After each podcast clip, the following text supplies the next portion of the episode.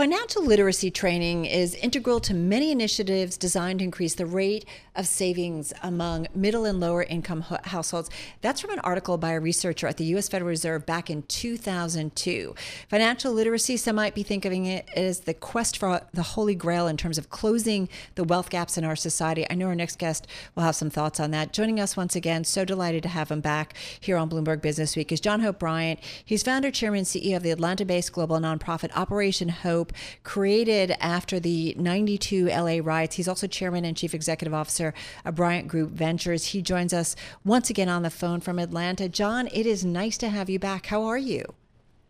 I'm good. Carol, nice to be with you, particularly at this moment uh, in time I think we're sitting in a historic moment, actually, and just doesn't feel historic when you're in it. So thank you for bringing light to these important issues. Well, and I want to get into financial literacy, if you will indulge me, because we just did this story and I feel like I didn't do it justice, but I, I want to ask your thoughts about the English soccer team and the three black soccer players that are, are facing racist abuse after England lost. Um, are we not learning anything?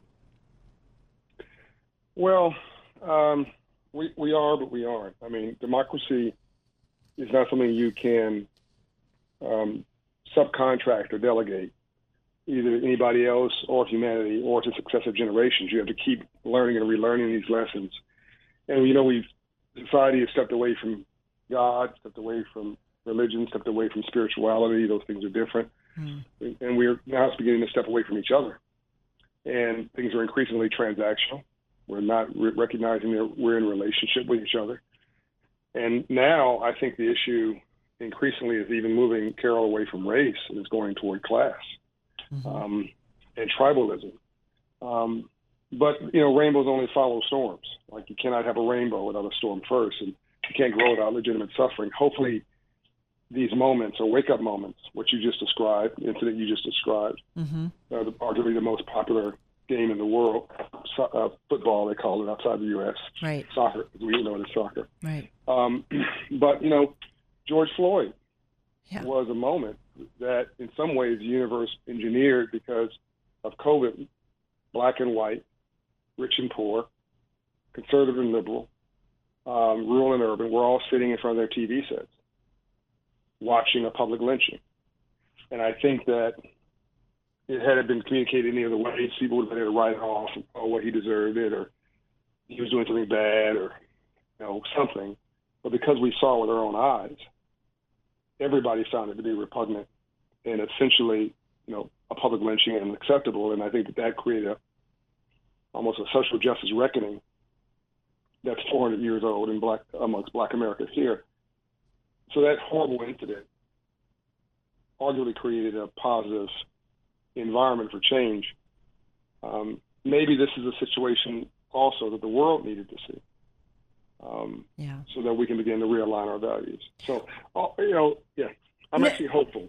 Well, and I know, and it's why I look forward to talking with you because, as you said, if, if we weren't at, all at home watching, as you said, a public lynching, you know, we would have been continue to be uninformed about a lot of what's going on in society. And I think, and I want to get to the heart of what you are here to talk about is financial literacy because the last year, I think, reinforced it's not just income gaps between people, but as you said, class gaps and it's wealth gaps and even the opportunity to create wealth. There are clear lines, division in our society that allows some people to, to, to gather wealth and others not. Yes, and it goes back, um, Carol. I, am trying to be pithy because I know your program uh, needs to move on to this to other important topics. But this is a you know a 40 year old problem mm-hmm. because the, the whole crux of America is you work hard with your hands, you get the benefit of your labor. I mean, this is American as apple pie. But there was a group who worked very hard for 240 years hmm. and never got paid a, a day of labor, uh, and that's African Americans and essentially it was we built a country for free. it was a reverse, largest reverse transfer of wealth in American history because you couldn't create capital. You were capital. You bought, trade, insured, uh, uh, invested, reinvested, um, and we were worth more than railroads and, and manufacturing combined in the 1840s. The first millionaire came out of cotton in New York City, which was, of course, what we were picking mm-hmm. for free. So you fast forward that to 1865, after the Civil War, Abraham Lincoln created a bank, commend him for this, to teach free slaves about money, call that financial literacy. Um, he was, and that connected to 40 Acres and a Mule, the story you know very well, Carol. Right. Um, that all happened within three months. The, the, the, land, the mule, as a reward for us working hard on the land, and a bank to domicile our savings, and to teach free slaves about free enterprise and capitalism. And then Lincoln was killed in April. So it's not like we got the memo. My the, the book before the one I just that just came out from nothing. It's not like we got the memo on free enterprise and capitalism and economics and ownership and screwed it up, Carol. Yeah. We just never got the memo. By the way, my poor white brothers and sisters, same. And it took a hundred years, Carol, for a guy to come along to talk about money again with poor people. That was Dr. King, not a banker, not a capitalist, not a businessman or businesswoman listening to your program mm-hmm. on Bloomberg Radio uh, a preacher talking about the Poor People's Campaign. And he was assassinated the same month as Abraham Lincoln, 100 years later. So, so where are we supposed to get this memo from? Where, where are we supposed to understand how this system works? And so now you have this bifurcation of the economy, essentially, where, where the, you know, if you hang around nine broke people, you'll be the, the tenth. yeah, right, right. And that, I mean, it's just kind of staggering. Um, but as you explain it, right, you know, never got the men- memo. Where is the memo? So you and others have been working to create financial literacy. Tell tell me about this program that you guys are doing, Financial Literacy for All movement. Tell me about it, how it's working, and yeah. how you hope to really get that memo out and make a difference. Yeah, and I think the most important part about this, Carol, is that it's not a program. Mm-hmm. Like, you know, financial literacy has been viewed as a brochure or a right. website or or you know talking about you know compounded interest. That's not what it is at all.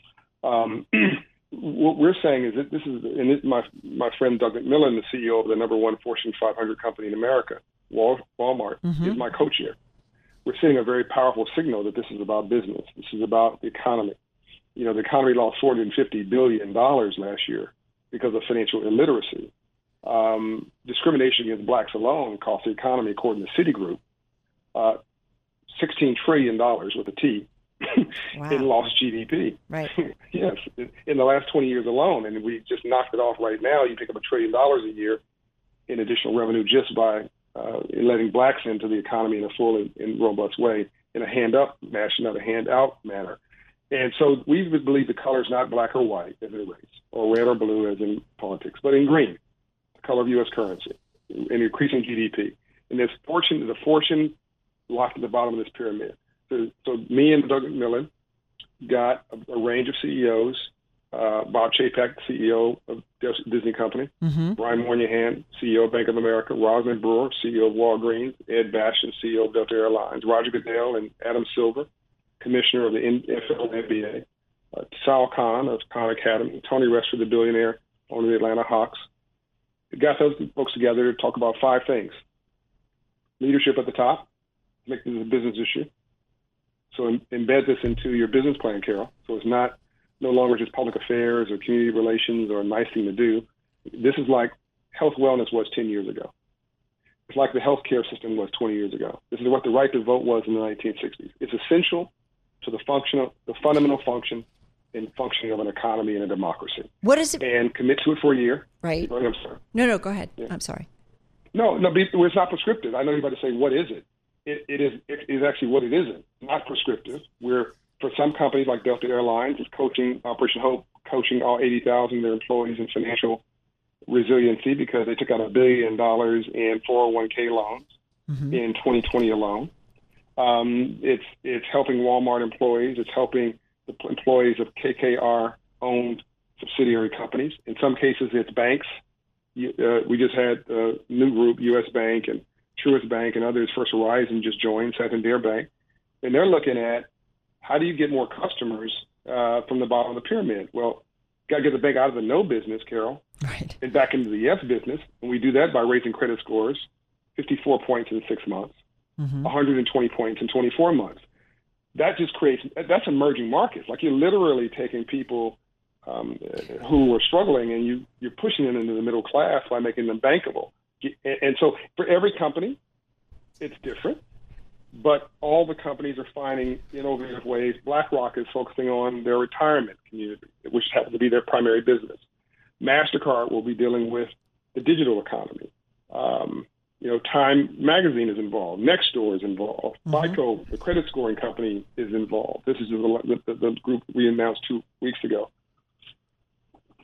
Well, and let me just ask you because when you said that Citigroup number, um, discrimination against black blacks have cost $16 trillion in GDP again after the last 20 years. If anything gets people's attention, forgive me if this sounds cold and callous, but it's often where the money, like follow the money. That's and right. it's That's it's right. remarkable to me how long it's you know taken for this to happen and, and, unfortunately just got about a minute left but you will come back i hope and maybe bring some of the people who are doing these specific programs because i think it's important to get it out there. But in this last minute you know why is it that again it's taken these well like well-known companies to kind of jump on board especially when you see the impact socially of course but also financially? So companies in the in the 20th century integrated the South. People don't know this. It wasn't government leaders; it was companies in the South because it was hurting their economic wallet. Mm-hmm. Because blacks were were had the same green as whites, but were not uh, coming to the businesses anymore. Likewise, I think today they're seeing that there's not enough 55 year old college educated white men to grow the economy for the next 50 years or the next 30 years. You, you need all of us. Or to put another way, Carol, my rich friends need my poor, my poor friends to do better if only to stay rich we are all in this thing together. Mm-hmm. We this is now is in is in our enlightened self interest, and we're making a math argument. Uh, to, to quote uh, Mellody Hobson of Ariel Management, the, the, we love math because it does not have an opinion. Right. So th- I think that's why it's sticking now is that this is economic based and it's good for everybody. And um, and we saw 2020 how delicate this economy really is, and it's 70% driven by consumer spending. That's you and me with too much month at the end of our money. So we have to help each other to help ourselves. Agreed. Agreed. I have to say, and you always remind us that after crisis, as you say, rainbow after the storm is something that stays with us. And and I really do mean it come back. Let's talk more about this. Bring any of those CEOs or executives who are doing them, because there's certainly some of the folks that we we like to talk to as well. As a matter of fact, we're going to be talking with John Rogers of Ariel uh, tomorrow. So we will continue this conversation. And John, you are welcome back anytime to continue it. John Hope Bryant, thank you so much. Founder, chairman, and CEO of Operation Hope. And as he said, it's not a program; it is a movement. It is called the Financial Literacy for All movement, and uh, definitely, if you missed any of that conversation, check out uh, Bloomberg.com for our podcast.